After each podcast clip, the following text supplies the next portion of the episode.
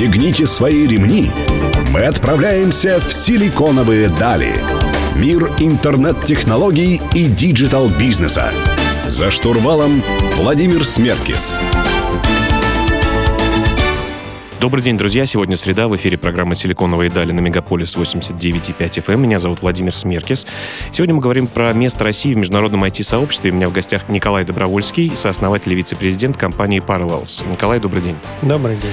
Николай, вот многие, знаете, смотришь голливудские фильмы и понимаешь, что российские хакеры, российские программисты сильнее всех. Да? С другой стороны, ко мне сюда приходят гости часто, которые э, открывали представительство своих компаний в Силиконовой долине или вообще целиком переезжали туда. Они говорят, что на самом деле в Силиконовой долине и вообще в Америке, за рубежом тебя никто не ждет, тебе нужно работать еще сильнее, чем, чем бы ты работал в России.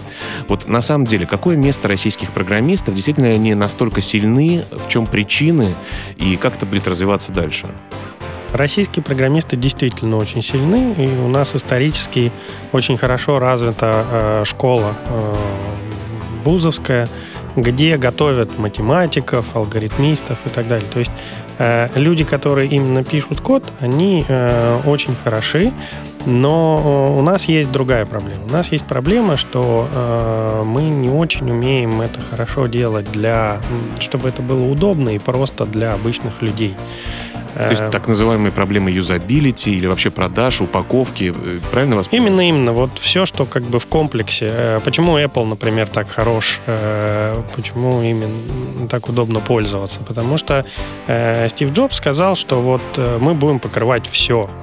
То есть мы делаем железо, и мы же делаем софт. Софт, э, программы, которые внутри этого железа работают, и из-за того, что они очень хорошо подогнаны и заточены друг под друга, э, это все будет удобно и хорошо работать. Для пользователей у них все как раз начинается с упаковки, а еще до упаковки, и потом мы все знаем, что он сам строил и разрабатывал все Apple Store, дизайн всех вот этих столов в магазинах, в магазинах, да, и как там люди должны э, встречать э, вас обязательно и так далее. В общем, все детали оттачивал. Да. А, а, у нас, а у нас э, мы заостряемся на том, что надо написать хороший алгоритм, чтобы он быстро работал, считал, там что-то решал задачу. А вот как э, его включить или как получить из него результат, это уже не наша задача. Это кто-то другой должен подумать. И вот в этом э, основная как бы часть, где, скажем так, мы проигрываем, и вот мы на своем опыте очень много этому учились, и э, действительно надо, чтобы обязательно такие э, люди были, которые заботятся вот о том, чтобы ваш программный продукт был удобен и прост и понятен. Ну, а победа российских программистов что, в том, что у нас хорошие фундаментальные знания, да? Но скажите, все-таки, э, когда учат в институте, часто понимаешь, что э, знания не совсем передовые и не совсем трендовые, и какие-то вещи э, из старой школы, так сказать, дают людям. Это так или все-таки сейчас все осовременилось? Ну, есть разные, конечно же, институты и университеты у нас с разными программами. Есть и продвинутые, есть, которые действительно немножко застряли застряли э, в старых технологиях. Но э, на самом деле самое главное, самое главное в ВУЗе это чтобы э, вас научили э, думать и учиться. Но все равно вы считаете, что мы номер один. Я хочу сказать, что хорошие программисты есть везде, по всему миру.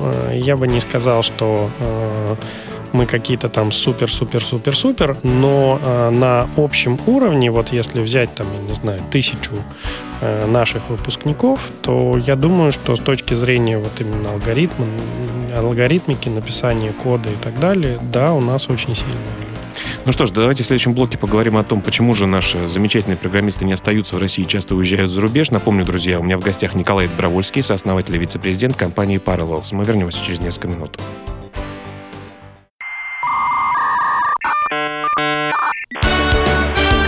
Силиконовые дали.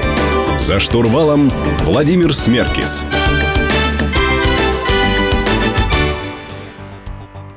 Друзья, вы продолжаете слушать программу «Силиконовые дали» на Мегаполис 89,5 FM. В студии по-прежнему Владимир Смеркес.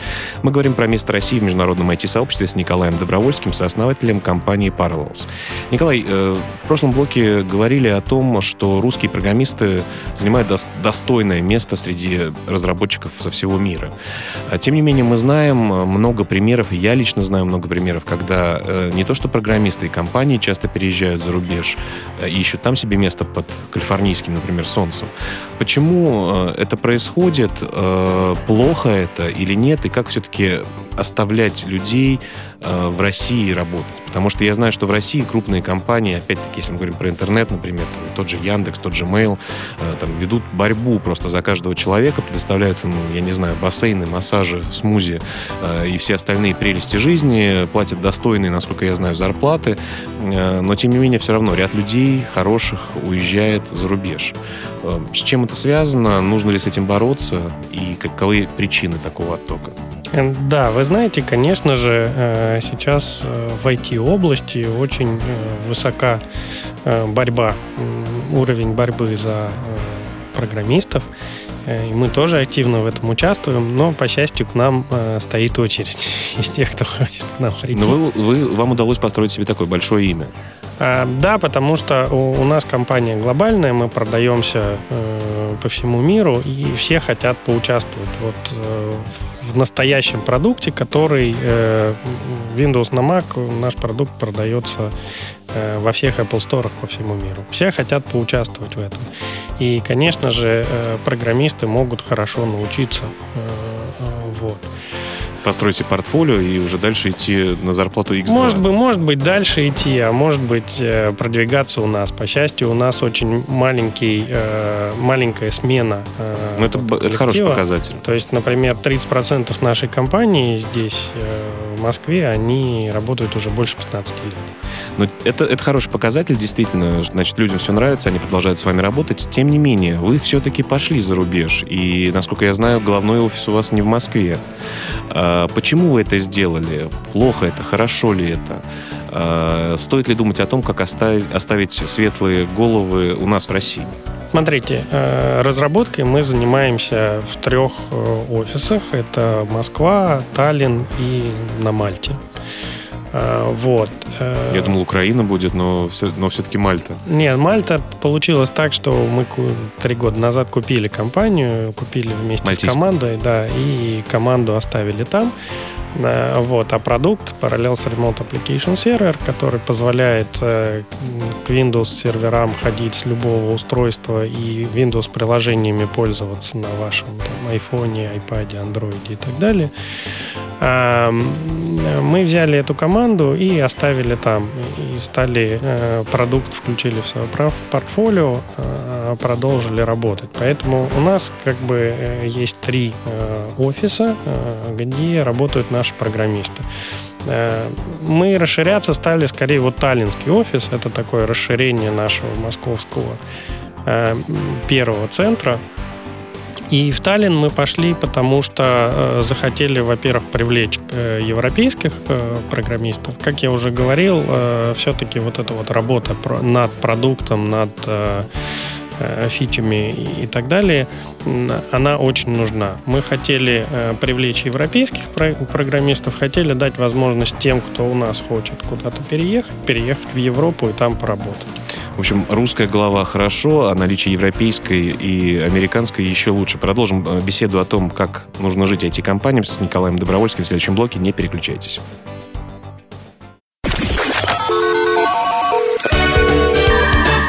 Пристегните свои ремни. Мы отправляемся в силиконовые дали. Мир интернет-технологий и digital-бизнеса. За штурвалом Владимир Смеркис. Друзья, вы продолжаете слушать программу «Силиконовые дали». В студии по-прежнему Владимир Смеркис. Я беседую с Николаем Добровольским, сооснователем и вице-президентом компании Parallels. Николай, в прошлом блоке начали говорить о том, почему уезжают программисты из России, возвращаются они или нет, о том, что у вас есть несколько офисов, много офисов уже по всему миру, и, слава богу, у вас стоит большая очередь из желающих у вас работать. Тем не менее, вопрос оттока кадров как по опыту людей, наверняка к вам приходят люди, которые побывали в разных странах. Я знаю людей, которые э, талантливы в программировании, они ездят э, от Кореи до Соединенных Штатов Америки, работают в разных компаниях или в разных офисах других компаний. Вот что у них в голове, какие приоритеты, почему они это делают? И опять-таки, все-таки патриотический такой вопрос. Стоит ли делать нам здесь, в России, что-то, правительство, государство, образовательным учреждениям, для того, чтобы их оставлять? Знаете, коротко я хочу сказать, что есть две поговорки. Одна поговорка – это хорошо там, где нас нет. Э, Сто процентов. И, и вот как раз все люди, которые думают, о, надо уехать, э, они едут там, в ту же самую Силиконовую долину, получают там зарплату, не знаю, в 3-4 раза больше, а потом понимают, что на самом деле... Э, и затрат в 3 все, раза больше. Все, все эти, все эти увеличения в зарплате, они съедаются налогами, съедаются существенно большей стоимостью жизни, и в итоге... Страховками по тысяче Да, долларов. и в итоге оказывается, что у тебя э, вот то, что э, остается реально для каких-то затрат, оно существенно меньше, и, и купить ты можешь на это намного меньше. Там. Поэтому, если здесь ты жил в хорошей квартире, спокойно ездил там, я не знаю, чуть ли не в центре Москвы, то там ты живешь где-то, где надо ехать час на работу, это однокомнатная маленькая квартира, но при этом как бы, Калифорния тепло, и все, э, все визжат, как там здорово. А, поэтому э, это такая тонкая тема.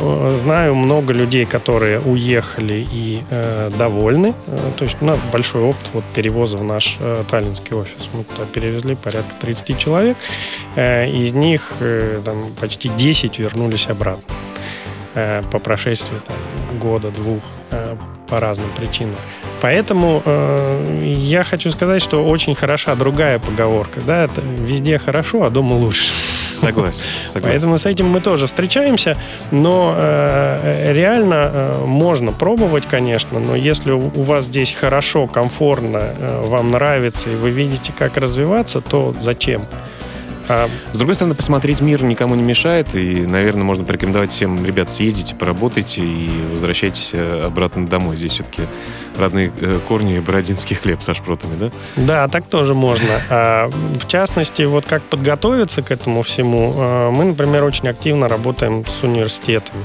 Мы работаем с Бауманским, с Физтехом. На Физтехе у нас своя базовая кафедра. Э, с высшей школы экономики. Э, для этого мы э, работаем с ребятами, то есть мы их вовлекаем в процесс разработки уже там со второго курса.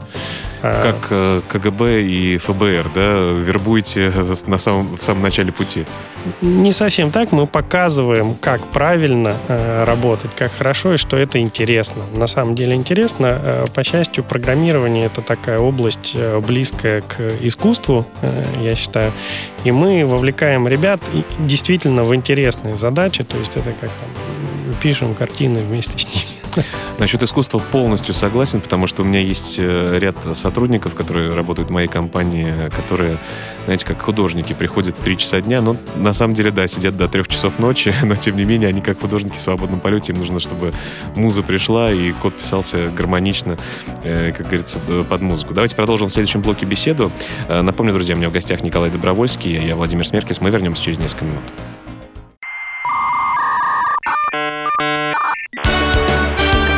Силиконовые дали. За штурвалом Владимир Смеркис. Друзья, вы продолжаете слушать программу «Силиконовые дали» на Мегаполис 89.5 FM. В студии по-прежнему Владимир Смеркис. Я продолжаю беседовать с Николаем Добровольским, сооснователем и вице-президентом компании Parallels. Николай, э, про облачные технологии хотелось бы поговорить. Э, многие воспринимали э, эту штуку как эксперимент. Да? Что-то в облаке можно хранить, какие-то фоточки с разных устройств э, открывать, э, и чтобы все синхронизировать. Действительно ли это экспериментом продолжается, или это рабочая штука? Мы все знаем там про амазоновскую историю, историю, когда э, в облаке хранятся файлы, и можно э, увеличивать э, мощности и место для хранения для серверов, например, чтобы хранить свои сайты, если вы быстро растете, к примеру. Вот что сейчас есть облачная, облачные технологии, куда они пойдут дальше? Но на самом деле, если мы подумаем, то у обывателей облака уже во всех. У нас с вами, как обычных пользователей. То есть если почта там 5 или 10 лет назад это был какой-то сервер, с которого мы скачивали, все у нас лежало на компьютере, то сейчас э, Gmail, Mail.ru, там, Яндекс Почта, э, все у вас лежит там, вы даже не задумываетесь, со всех устройств подключаете, к себе даже ничего не скачиваете. Просто так как интернет он Но многие не понимают, в чем разница. Они же тоже думают, что с какого-то сервера это э, качается. В чем разница доступа через один сервер или несколько серверов и облачного хранения э, информации, который, с которой взаимодействует пользователь? Разница в том, что раньше мы с сервера скачивали и держали все у себя. После этого на сервере оно там чистилось, пропадало и так далее. А, а сейчас оно наоборот все время находится там. Если вы потеряли там свое устройство, компьютер сгорел, еще что-то, ничего не происходит. Вы идете там, открываете веб-браузер хоть из интернет-кафе, и все ваши файлы, данные и так далее, они там а, и продолжают находиться, доступны вам. Вот, но если мы смотрим э, про то, что же мы хотим все-таки делать, да, мы становимся более мобильными, у нас телефоны, планшеты, э, у нас какие-то разные компьютеры, у кого-то Mac, у кого-то, ну, у кого-то PC. А, и мы хотим э, на самом деле пользоваться э, привычными и удобными нам приложениями. Да? То есть э, просто, просто так взять и перейти. Вот я пользовался там одним каким-то там вардом, например, а сейчас мне предлагают Google Docs, да, переходить совсем неудобно. А Поэтому облака, они продвигаются, они становятся все более и более мощными.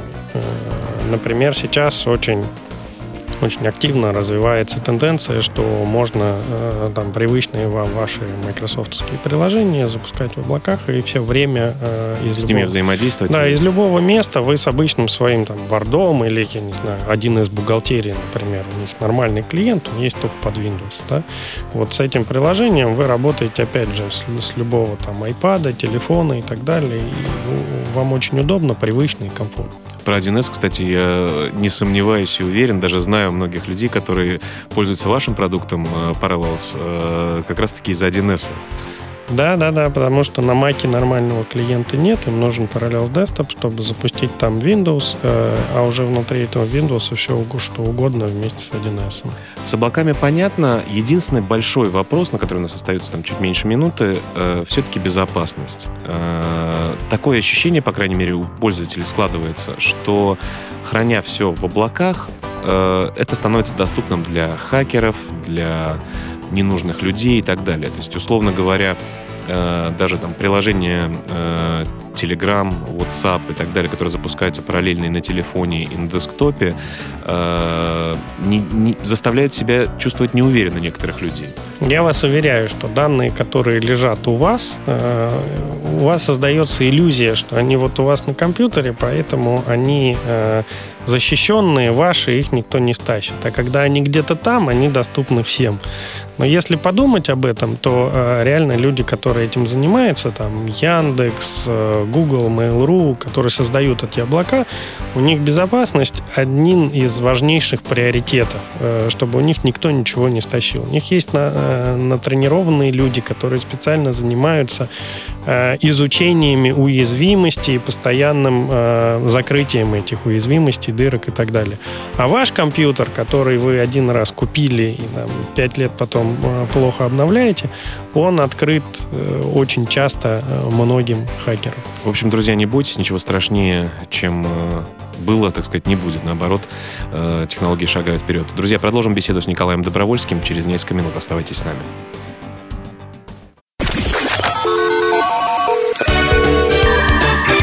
Пристегните свои ремни. Мы отправляемся в силиконовые дали. Мир интернет-технологий и digital-бизнеса. За штурвалом Владимир Смеркис. Друзья, вы продолжаете слушать «Силиконовые дали». В студии по-прежнему Владимир Смеркис. Я беседую с Николаем Добровольским, сооснователем и вице-президентом компании Parallels. Николай, все больше людей, э, как ни странно, э, именно айтишников много, начинают говорить и писать о том, что э, владение какой-то вещью — это совершенно бесполезное занятие. Условно говоря, зачем покупать квартиру там, за 10 миллионов рублей, например, да, или там за 500 тысяч долларов, э, если можно снимать ее, не быть привязанным к одному какому-то месту. Или, например, в Штатах, э, я знаю, у меня есть, э, живут друзья и знакомые, там они говорят о том, что э, в автомобильных салонах люди смотрят странно, когда ты приходишь и говоришь, я хочу за полную стоимость купить автомобиль, когда можно брать лизинг и платить там, я не знаю, 500 долларов в месяц и не переплачивать при этом э, особенно много. Тем не менее, это твоя машина, ты на ней ездишь, ты можешь хранить не спортивные сумки и перчатки для бокса. Вот э, к софту, если переходя, э, есть классическая модель, когда вы платите, покупаете лицензию, я не знаю, Microsoft Office, например, или другие, или там Photoshop, э, и есть модель подписная. Вот все-таки откуда к нам это пришло, выгодно ли это в конечном итоге для пользователя, а, потому что все-таки складывается ощущение такое, что это компании очень выгодно. Вот все мы знаем а, так называемые продолжающиеся платежи, когда вы подписываете человека, там, я не знаю, на 100 рублей, а, когда кто-то подписывает человека на 100 рублей платежа в месяц, с его кредитной карточки они снимаются, это, продолжается бесконечно, человек там может спустя три года это только узнать. Вот что вы скажете про подписную модель? Почему она, кому она выгодна, откуда она появилась? Если мы подумаем, реально э, все, э, все вещи у нас ускоряются. Э, то есть темп появления новых вещей Э, как каких-то устройств и так далее, а тем более э, новых обновлений операционных систем и так далее, э, все ускоряется. Поэтому, да, конечно же, вы можете купить какой-то продукт, и он будет работать, и казалось бы, о, оно мое, и будет у меня работать. На самом деле, вы же хотите, чтобы все остальное у вас двигалось. Да, а этот продукт, он как бы застрял. Мертвым грузом. Да. И получается очень часто, что э, вы получаете там, обновляете операционную систему, а в этой операционной системе чего-то пропало, и ваша старая программа уже не может работать. А, вместо этого э, по подписке э, вы всегда гарантированно получаете самые последние, самые лучшие, лучшие, э, лучшие достижения, лучшие разработки и полностью совместимость со всеми последними вещами. То есть, если вы считаете, что вы там, купили компьютер и на этом компьютере ничего не будете менять, вот вас устроило там, я не знаю, 5, 10, 20 программ, вы их купили и все, с ними все время будете работать, то, конечно, продолжайте. Но так как ваши друзья вокруг продолжают двигаться куда-то и так далее, то они очень скоро там не смогут от вас какие-нибудь файлы получать. Или вы что... не сможете от них посмотреть. Да, или вы не сможете посмотреть, что вам прислали. Ну, ответьте мне все-таки, э, дайте мне ответ на такой вопрос. Э, экономически для компаний, которые вводят подписную модель, это более выгодно или нет? Нет ли здесь обмана и маркетингового крючка? Реально экономически для компании это просто две разные модели, и если в одной модели там, э, например, выпускается какая-то новая версия, и вы продаете апгрейды, потому что ну, бесплатно апгрейдить невозможно. Вам нужны деньги как компании, чтобы функционировать, чтобы писать новые функции и так далее. Поэтому за новую версию вы, конечно же, берете деньги. А по подписке просто это растягивается. То есть э, так Просто... вы получаете деньги, когда вы выпустили версию, а так вы получаете деньги Постоянно. размазанно. Но, но это примерно не отличается объем. Так что, друзья, решайте для себя, как вам удобнее. Мы продолжим беседу с Николаем Добровольским через несколько минут. Оставайтесь с нами.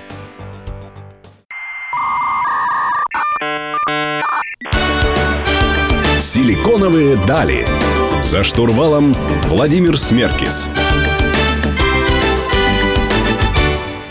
Друзья, завершающий блок программы «Силиконовые дали» на Мегаполис 89.5 FM студии Владимир Смеркис. Я беседую с Николаем Добровольским, сооснователем и вице-президентом компании Parallels.